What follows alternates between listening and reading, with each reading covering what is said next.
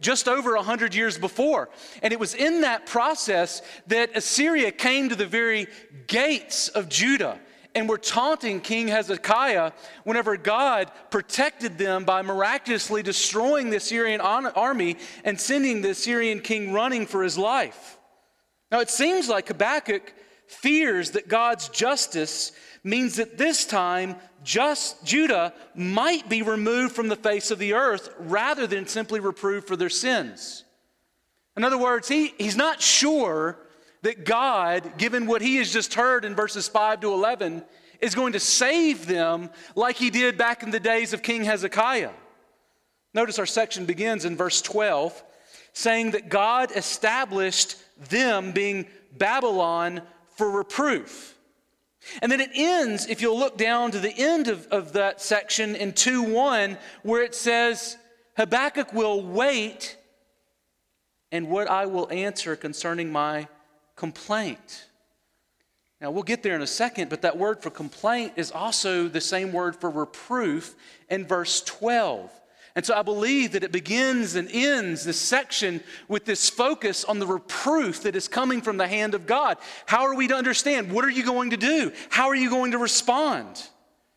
In fact, I, I believe that when Habakkuk asks in verse 13, why do you remain silent when the wicked swallows up the man more righteous than he? That he's actually concerned with this whether or not God will annihilate his people. Whether or not they will absolutely just be overwhelmed by the judgment of God being unleashed on earth. Now, our big idea is this if you're writing notes, a great thing to write down. It's that our merciful God will not allow his people to be swallowed up in just judgment. Our merciful God will not allow his people to be swallowed up in judgment. And we're going to see this in a number of ways. First, we see in verse 12, Habakkuk clings to the rock amidst the chaos of his life. Habakkuk clings to the rock amidst the chaos of this life. Now, you'll remember that God just told Judah that Babylon was coming. He was going to be like an, an eagle, swift to devour, is the fulfillment of the promise where God said, I'm going to bring judgment upon you, my people, if you sin against me. And in Deuteronomy 28 49, he said that he would bring uh, judgment through an eagle that would come down and swoop down and take them. But here in this declaration, it's interesting. It almost seems like he's telling his people, or, or Habakkuk is claiming that because he knows who God is, that he's going to be lifted up on those eagle's wings. The eagle's wings meant for judgment are actually going to work out for his mercy. I don't know if you've ever felt like Habakkuk did in this moment. You remember that he prayed for justice. Ever done that? Prayed for justice? Prayed for God's answer to some prayer, to something that you have begged him for time and time again? And then God answered your prayer. And he brought that thing that you asked for like Habakkuk, but here Habakkuk, what he received was a vision of terrifying justice. He got what he prayed for. Habakkuk prayed for mercy, I believe, when he saw God's justice. he had a heart change. He said, I don't, I want justice, but I don't want that much justice, right? And so here what we find is, is that Habakkuk sees an answer to his prayer and he's terrified before God. And on the heels of this prayer for justice, he prays to God in verse 12. Look, look there at what he says again. It's a beautiful prayer. He says, Are you not from everlasting, O Lord, my God, my Holy One? We shall not die. O Lord, you have ordained them as a judgment, and you, O rock, have established them for reproof. Now, Habakkuk prays to God on behalf of either Judah or the righteous remnant. Uh, there, there's disagreement as to what's going on here. It seems in some way that he's speaking to all of Judah because all of Judah was uh, committing, it seems like, violence against one another in verses 1 to 4. But it seems here that, that he's asking a kind of rhetorical question in verse 12 that's zeroing in on their unique, special relationship to God in redemptive history. Habakkuk says, God, we have history. I know that judgment's coming, but don't forget, we, we have history, a, a special, unique relationship that is different from the nations. I know there's a sense maybe in which you love all peoples, but you love us uniquely. We see this when Habakkuk says, God is everlasting. That is a Hebrew word that can mean different things. It can mean that someone is eternal, or, or that someone is, is ancient, or just really old, and, and all of those would be true of God. Uh, God, of course, is the Ancient of Days. He is the Eternal One. He is the one who alone is uncreated. He is the source of all that lives. There is no good, there's no thing that exists that did not come from the creative word act of God. And yet, here I, I think that, though all of these are true, that this particular use of everlasting is pointing to God's eternal purposes uniquely experienced through God's elect people, Israel, in history. He's saying, I have been working through you. You've been working through us, our people, since the ancient of times, through the fathers that came before us. Even that word Lord, did you notice how it's in all caps? If you see Lord in your Bibles in the Old Testament in all caps, it's actually telling you that it's translating a special name of God, Yahweh. It is the covenant name for God that describes that special relationship between Israel and their God, Yahweh. He is their God and they are his people. See, this is the same God who made covenants with Abraham and Jacob and Israel and then David. In fact, in 2 Samuel 7, God promised to raise up an offspring from the line of King David, who is from Judah. And he would have an eternal throne over God's eternal kingdom. But God's sweeping judgment through Babylon in verses 5 to 11 sounds like the kind of judgment that might annihilate this people of God. And notice how he emphasizes his unique, intimate relationship with God, though. Did, did you see that? He says, Oh Lord, my God, my Holy One. And when God called Israel out of slavery in Egypt in Exodus 6 7, God made a special relationship with Israel. Do, do, you remember what he said to them? He said in Exodus 6 7, I will take you to be my people, and, and I will be your God, and you shall know that I am the Lord your God who has brought you out from under the burdens of the Egyptians. And Habakkuk says, the coming judgment is really terrifying, but, but you are still my God. That hasn't changed. See, my covenant keeping God, the one who is known to be holy, holy, holy, absolutely pure in all of his ways, including your justice and your reproofs. There is no error with you, there is no wrong with you. See, my only hope amidst the coming judgment is that you show me steadfast love in a way that sets me apart from the nations. It sounds like no one escapes. But, but did you see what Habakkuk says on the heels of 5 to 11? He says, We shall not die. Well, it looked like everybody dies. But Habakkuk knew that, that Jews would die. I don't think that he's saying here that they are immortal. That's not his main point here. He, he would die.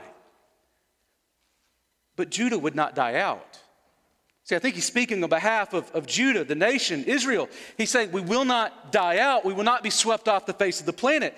God saved us from Assyria, and God will save us from Babylon. See, God purposed Babylon to reprove Judah, to, remo- uh, to reprove Judah, not remove Judah. I think that's what he's saying. I, have, I have sent Babylon to reprove you in your sin, but not to remove you from the face of the earth. See, God purposed Babylon for this. In fact, God uses the same word for reproof to describe the unique way that God would discipline King David's greater son when he sinned, when God made a covenant with him in 2 Samuel 7 14 to 15. There, God says, I'm going to reprove your son David.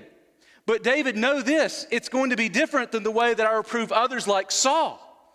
He says there in 2 Samuel 7 14 to 15, I will be to him like a father, and he shall be to me a son. When he commits iniquity, I will discipline or reprove him with the rod of men, with the stripes of the sons of men. But, I love verse 15, that's a good thing there's a but there. But my steadfast love will not depart from him, It's a unique kind of reproof and love and discipline that he promises. God doesn't say, because I love David's future son, I'm not going to discipline him. I'm going to neglect him.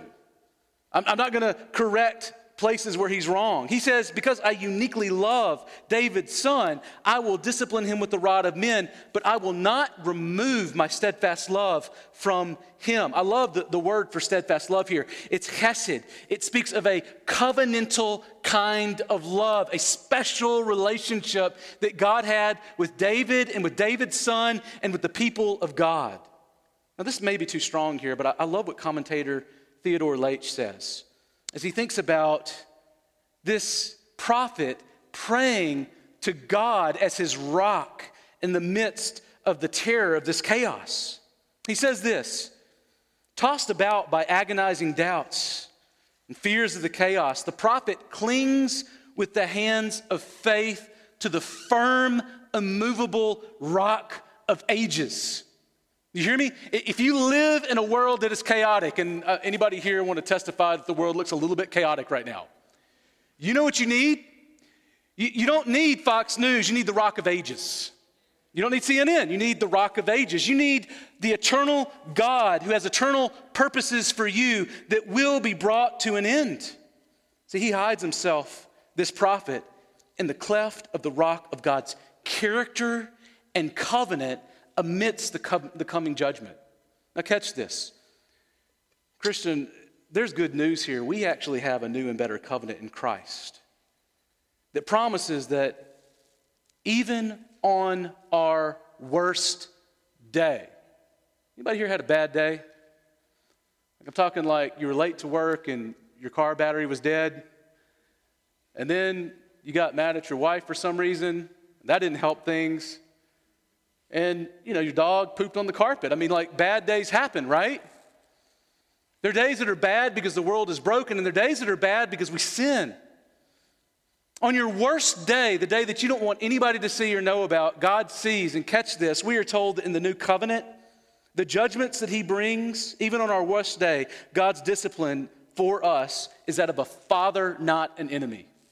That's good news.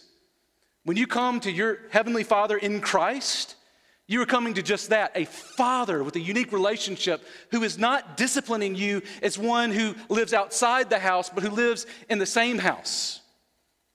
It's a terrifying thing to fall in the hands of the living God, but as John Owen says, it's different for God's people. God's discipline for his people is like the discipline of a father for a child that he loves. Hebrews 12, 6 says, For the Lord disciplines the one he loves, and he chastises every son he receives. In other words, those, those things maybe in your life today that look so difficult and hard, that maybe you want with your earthly eyes to see as evidences of the fact that God doesn't love you, God says, actually, those are proofs that I care about you because guess what? I'm disciplining you and I'm holding you close and I will not let you go. Know this God will deal with our sin because he loves us too much to leave us in it. That's why Jesus had to die for you. But his posture is always that of a loving father to those in Christ. Never forget that.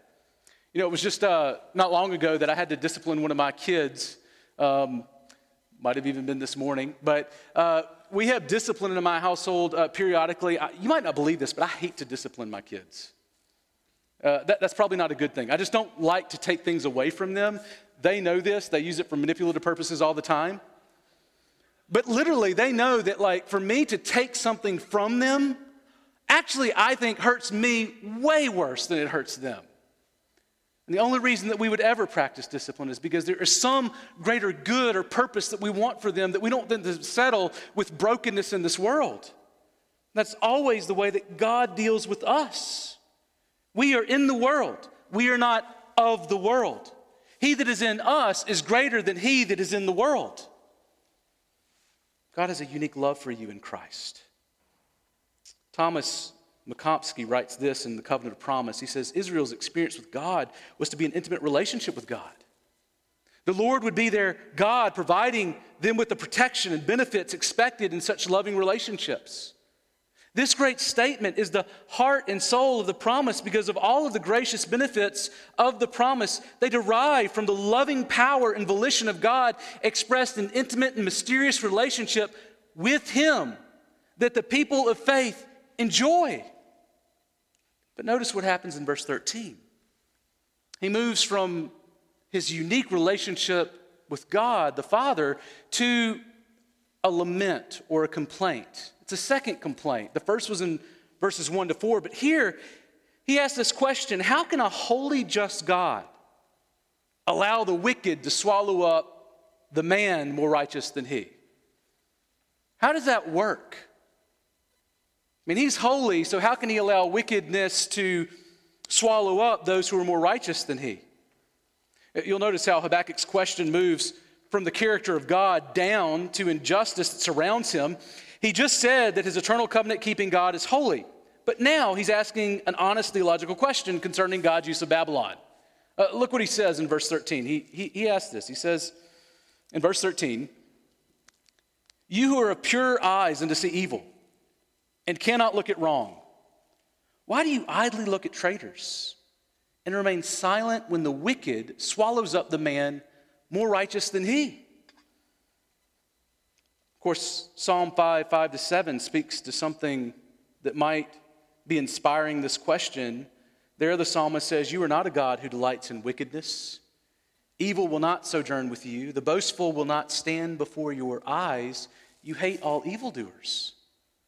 God is holy and utterly pure morally, so much that he can't even look on evil.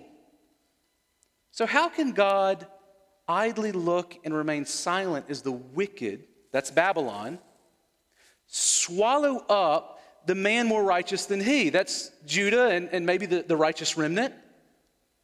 See, God has a purer eyes than to see evil. Uh, that word that he uses to describe pure is the same word often used uh, for, for something that is pure or ceremonial clean, ceremonially clean, something that's used in the temple or the tabernacle. And there's a sense in which God's justice is pure, it's not tainted by sin. You know, what's interesting is there's a lot of discussion about justice in our culture these days. But so often, even the definitions that we are using of justice in our culture are worldly and they're not being defined in the terms that Scripture would define justice. So often they're marred by some kind of lack of fairness or blindness to uh, showing uh, privilege to, to one group or another. That's not the picture of justice according to God. His is untainted by sin and perfect in all of its ways. His justice actually is the justice by which all other definitions of justice are judged. But here we see Habakkuk confessing confidence in God's utter justice. And he picks up a fishing metaphor that he's going to use through the end of verse 17. He does it in the second question Why do you look idly at the wicked swallowing up the man more righteous than he? I'm sure you've had similar questions. When it seems as though the wicked have the advantage over those more righteous than them, uh, maybe you wonder why you struggle financially. While really bad people seem to do well. Sometimes really gross people, right? People that do gross things. You're like, how did they end up doing so well financially? I mean, it looks like God's just blessing them.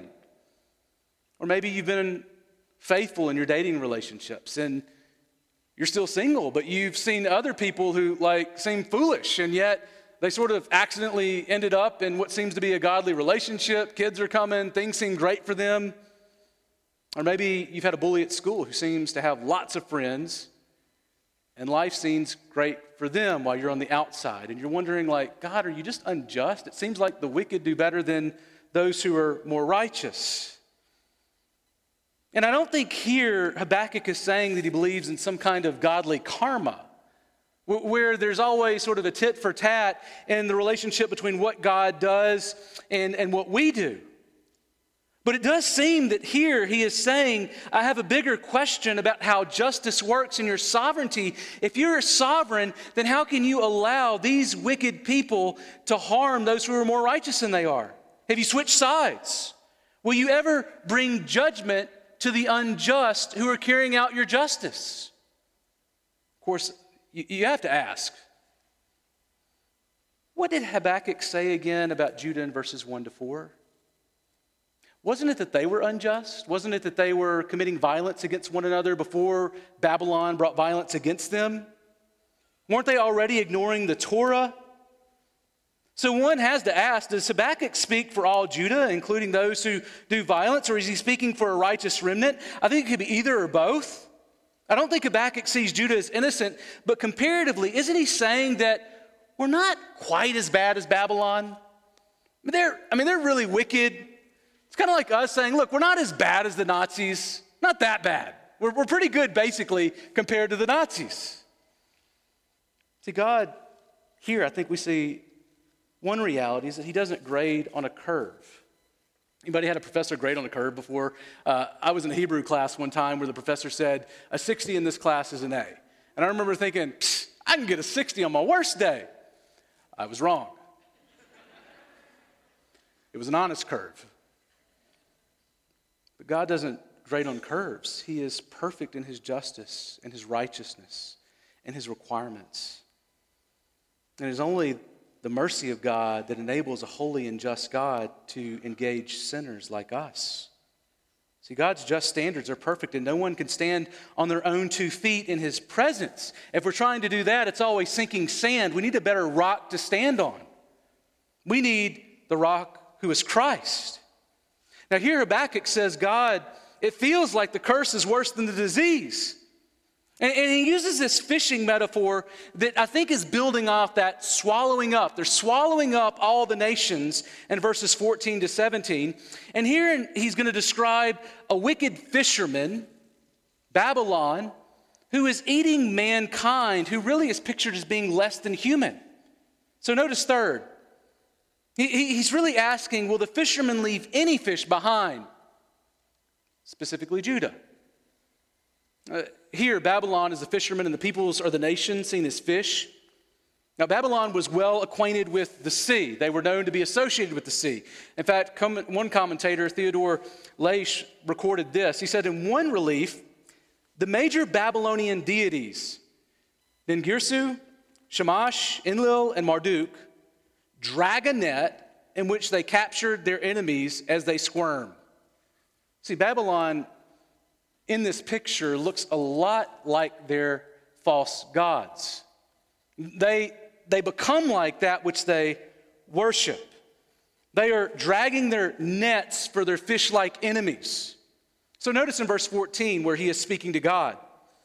Habakkuk says, God, you allow the, dehuma- the dehumani- dehumanizing of humanity. Look what he says there again. He says, You make mankind like the fish of the sea, like crawling things that have no ruler. You'll remember the very first pages of the Bible. In Genesis 1:26, it, it opens up with a real unique view of humanity. See, there we find the origin of humanity according to the God of the Bible, according to Yahweh. And he says that in, in my understanding of creation, the way that I created the world, I created all of humanity in my image and after my likeness. That's language that usually was reserved for kings and queens, but here it's utilized for all of humanity. And he says, I have given all of them the task of exercising dominion or kingship in all of the earth. I've made these people to image me. They are the, the culmination and climax of my good creation. And when you look at them, you ought to see something of me. But notice here that mankind has lost that dignity. They become more like fish, fish of the sea, and like crawling things, which is another word in this context for uh, things that float or, or crawl in the sea. And they have no ruler. There is no dominion that's being exercised. In 2 Samuel 23 3, David as he was dying, talked about what a good king looks like according to God. He says this The God of Israel has spoken, the rock of Israel has said to me, Here's that rock showing up again. He says, When the one rules justly over men, ruling in the fear of God, he dawns on them like the morning light, like the sun shining forth on a cloudless morning, like rain that makes the grass to sprout from the earth. Good leadership is life giving. Good leadership is just and it fears God. See, good rulers bring about a life that is vivacious, and bad leaders bring death. But here, the state of affairs in Habakkuk, not just for Judah, but for all of humanity, looks pretty bleak. Did you notice that? Humanity looks more like fish than humans. Now, the irony is that God had chosen Judah to uniquely image him before the nations. And his law or his Torah demonstrated his just character. And I'd love to talk all about the beauty of God's law and the fact that if you were to break it up and ask, how do we summarize it? It really comes down to a love of God and a love of man. Uh, you love God and you love your neighbor. That's the fulfillment of the law according to the Old Testament, so that the law is one of love. But Habakkuk began his complaint with Judah not obeying the law and not practicing justice or righteousness, but treating one another with violence as though they were less than human. That really is what sin is it's treating God less than God and other humans as less than human, which means that they are being treated as less than image bearers of the living God. And here's the reality every human is created in the imago Dei or the image of God. God created us with a certain dignity. And, and, maybe some of you have lost sight of that this morning and just need to be reminded of how God has created you. Uh, Christian and non Christian alike has a, a dignity that comes from their creator that you can't run from. That doesn't mean that you can't not fulfill all of the destiny that God's created you for in that image, but you have a dignity as a human that is inescapable.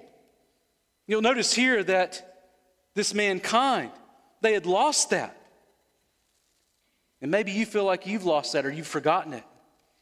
You know, some have tried to trace this dignity that we have into a bucket of certain attributes, such that if you have more of this sort of key to what it means to being a dignified human, then you're more human. And if you have less of it, then you're less. And then that's going to affect the way that we treat you. We saw this horrific reality in Nazi Germany where Jews literally would depict, uh, uh, uh, I mean, uh, Nazis would literally depict Jews in their art as rats, as something that is less than human. You might say, that sounds horrible. We did the same thing with African Americans in our own country, treating them as less than human, not treating them with the dignity that God created them with. We've seen this today in the way that we allow abortion, saying that babies don't have enough development to have human dignity. We see it with mental disorders. We, if, if you don't have a certain mental or cognitive ability, then you don't have enough dignity to be treated as a full human. Uh, we have fewer Down syndrome babies today. Did you know that? Beautiful humans. Fewer of them today. You know why? Because we have tests now that can tell if there's a Down syndrome baby, and you have the right to be able to actually put that baby to death because they have a higher chance of having Down syndrome. And that's why we have fewer Down syndrome babies today. Why can we do that? Because we are saying that there's some kind of lesser dignity that is given to them. Some cultures, older people are euthanized because they, because they can't participate fully in society. They are a burden, they're too expensive.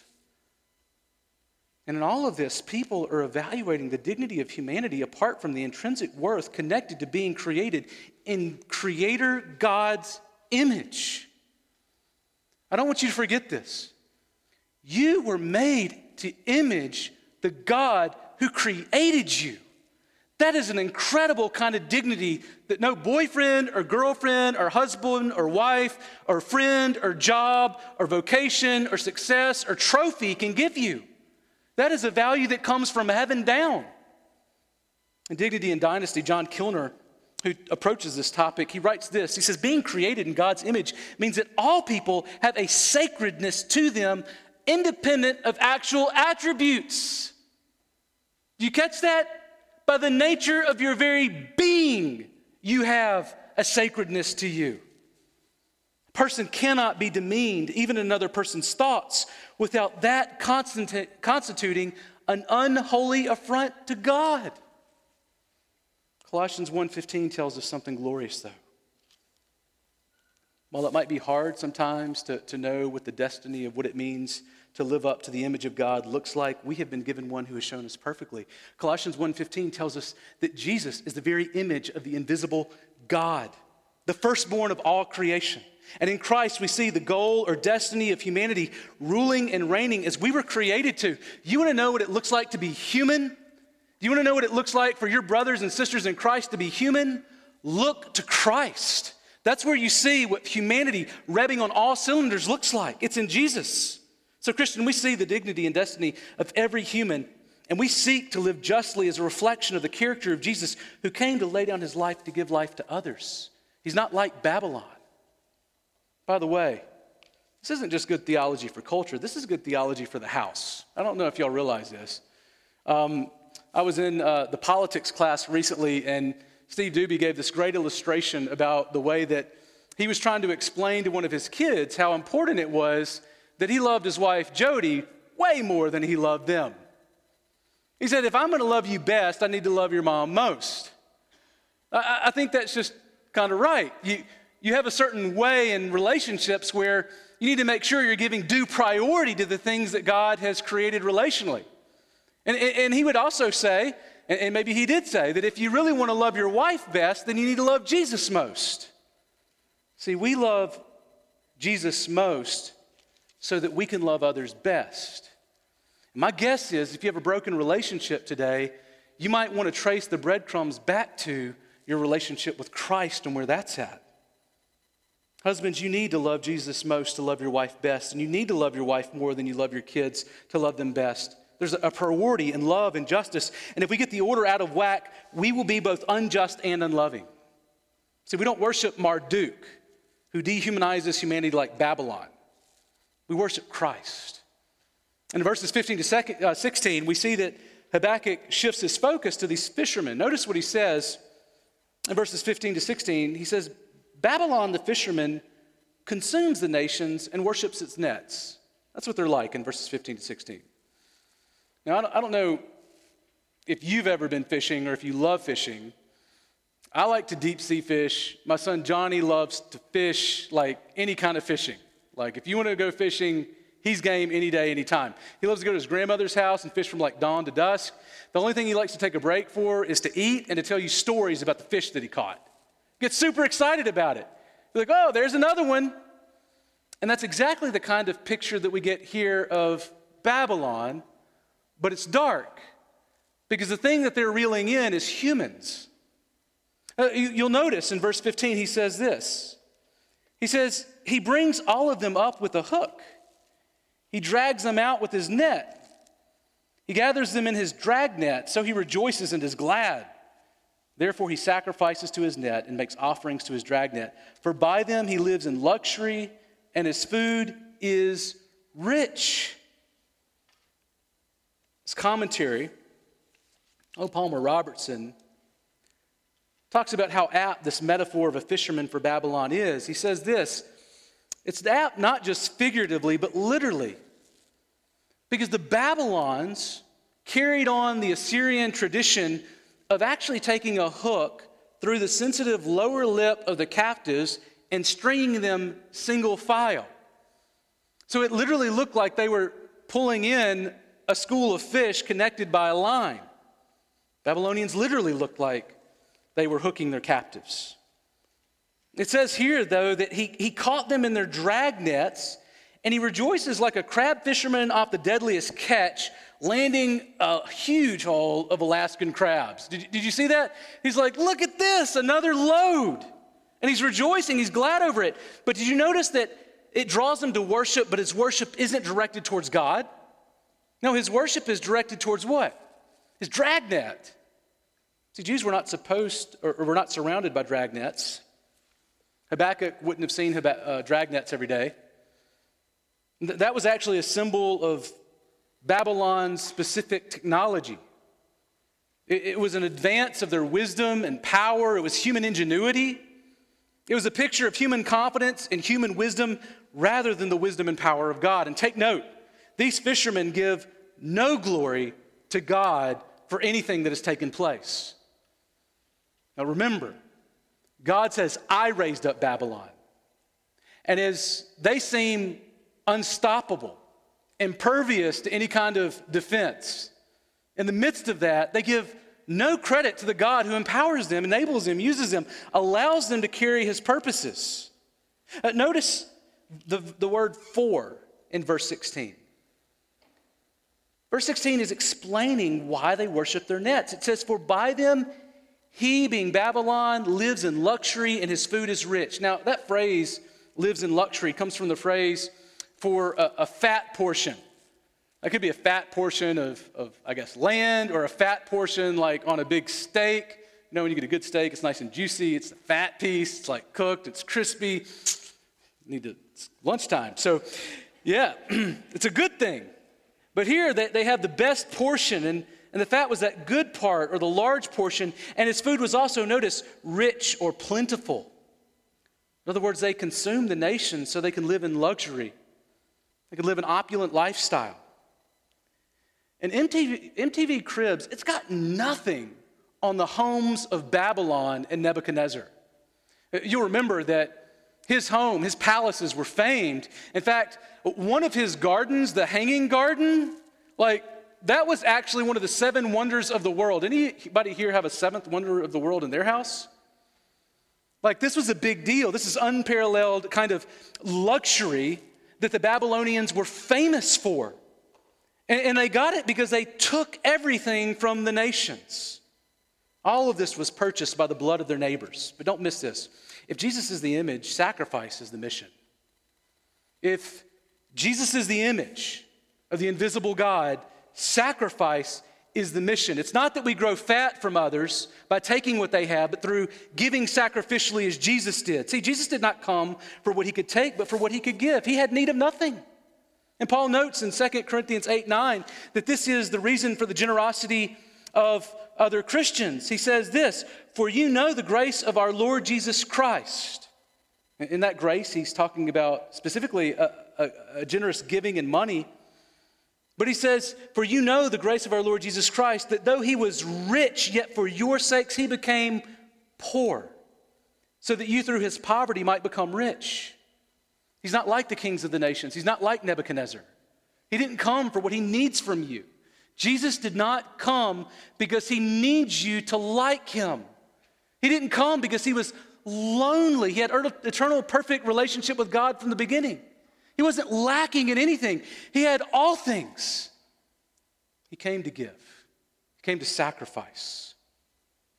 The world says, Take and rejoice, and Jesus says, Lay down your life that you might receive eternal joy. Jesus went first, He gave all. So seek justice and be generous. Give to what we love. We give to what we love. But notice also in verse 17, he asks a question Will Babylon's terror ever end? Will it ever end? And maybe that's you today in life, wondering if difficulties in your life will ever end. Will Babylon ever get full and stop the endless cycle of casting his net and killing nations forever again and again? You, will remember how we began. We began in verse 12 with the eternal God. And here we see Habakkuk again contrasting Babylon, that wicked nation that God raised up and permitted to bring justice to the nations. He contrasts that nation with the eternal, covenant keeping, holy God of Judah. Babylon is not eternal like God, it will not continue unchecked. In fact, Babylon becomes a symbol and an archetype for idolatry. He, he is the one who will lead his people into uh, Babylon is a people who become a picture of what idolatry and opulence, bloodthirsty power looks like. Uh, we will see Babylon types arise again and again until Jesus comes back. We saw it in Egypt, we saw it in Assyria, we see it in Babylon, we later see it whenever Persia would rise to power. Later it would be Greece and then Rome. And then we know, of course, that other nations will arise.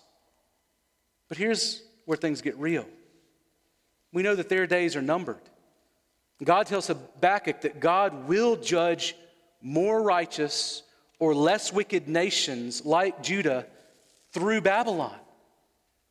Will God's mercy intervene, though, amidst this justice being unleashed through Babylon?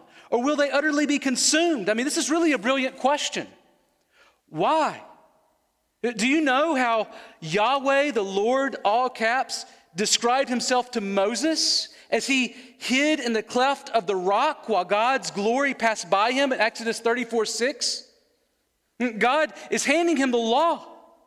And, and, and he's showing his glory. It's passing before Moses.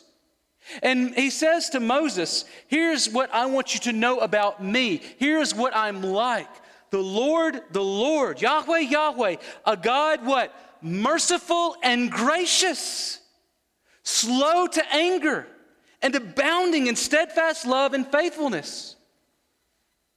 Now, I don't know what you would think God would say if he were to show up and say, This is what I'm like. Maybe you would think, stingy and absent, harsh and cold. But that's not what God says. He says He is what? Merciful and gracious. What a good God. The, the law is being handed down. I'm a merciful and gracious God. That is first what I am like. I love that picture of God. Short of the incarnation and the transfiguration, this is a unique glory of God in the Bible in Exodus 34. It is a, presentation of the very character of God. You ask, what is God like? The first words that drop out of his mouth are merciful and gracious. That's what I'm like. Now, verse 7 I will bring about justice. But it's fascinating that in context, Verse 7 ends with God's justice being met out on iniquity, but almost as a necessary clarification, as God's mercy radiates from these verses. The Puritans understood Exodus 34, 6 to 7 as a window in the very heart of God for his people. What is my heart like for my people? It is different. It is merciful and gracious. It's my heart for you. See, God is punishing Israel for injustice as the Babylonians are sweeping through and sending what they deserve. But his deepest heart desire is mercy for them, even in the midst of this. I love what Thomas Goodwin says. He explains the very heart of God this way. He says, My brethren, though God is just, yet his mercy may, in some respect, said to be more natural to him than all acts of justice itself that God does show. I mean vindictive justice. In these acts of justice, there is a satisfaction to an attribute, and that he meets and is even with sinners.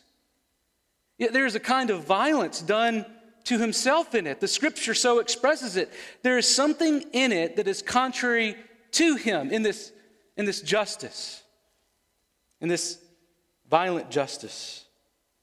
He says, I desire not the death of a sinner. That is, I delight not simply in it for pleasure's sake.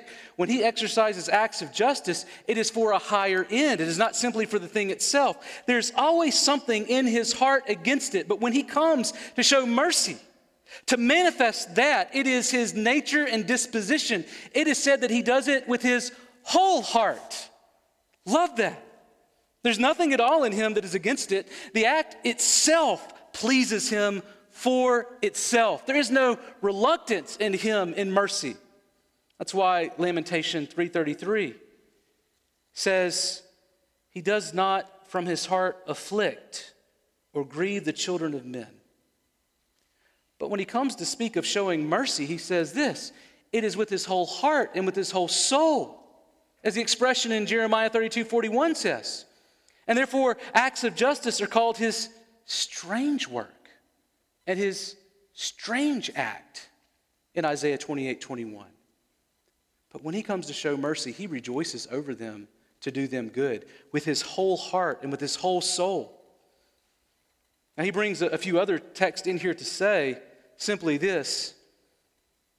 In Lamentations 3:33, God's revelation of himself and the scripture, God's demonstration of his deepest heart is this what he delights to do and what is most natural to him. And what is most natural to him is mercy. Punishment is unnatural.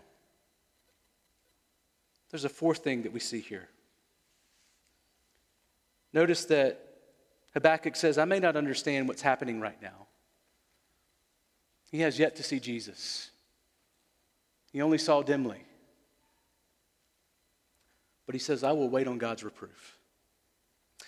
Uh, look at 2 1. Here's what he says He says, I will take my stand at my watchpost in my station. I will station myself on the tower and look out to see what he will say to me and what I will answer concerning my complaint.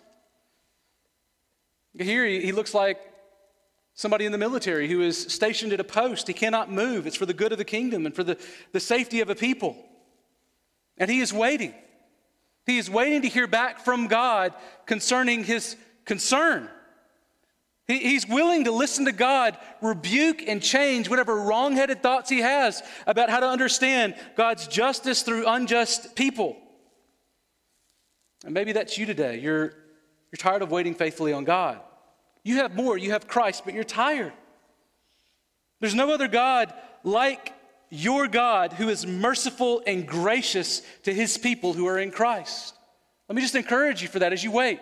He is merciful and gracious for you in Christ. We have received an answer that Habakkuk only longed to see in person. We have the work and person of Jesus Christ. See, these people that Habakkuk speaks of will find Babylon. They will give an answer to their creator God, as will Judah.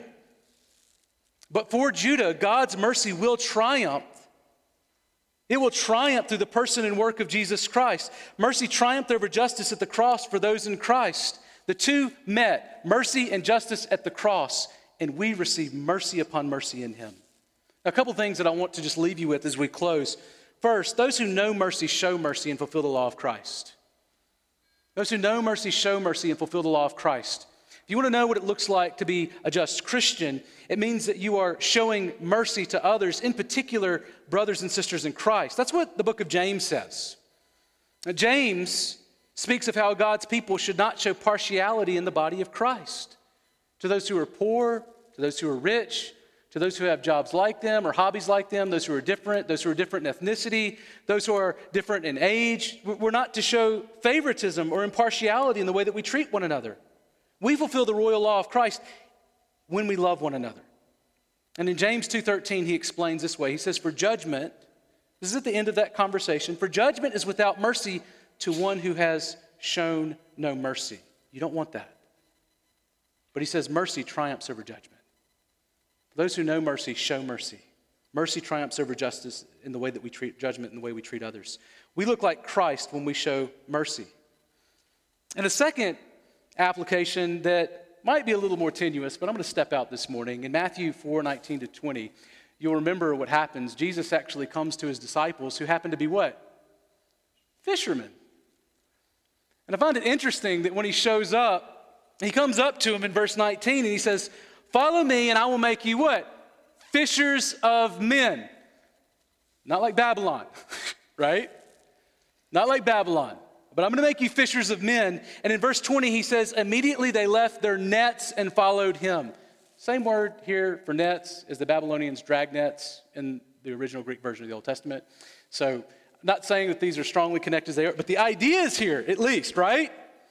They are dropping their nets for these literal fish to fish after other people who do not know Christ. What is their posture towards those who do not know Christ?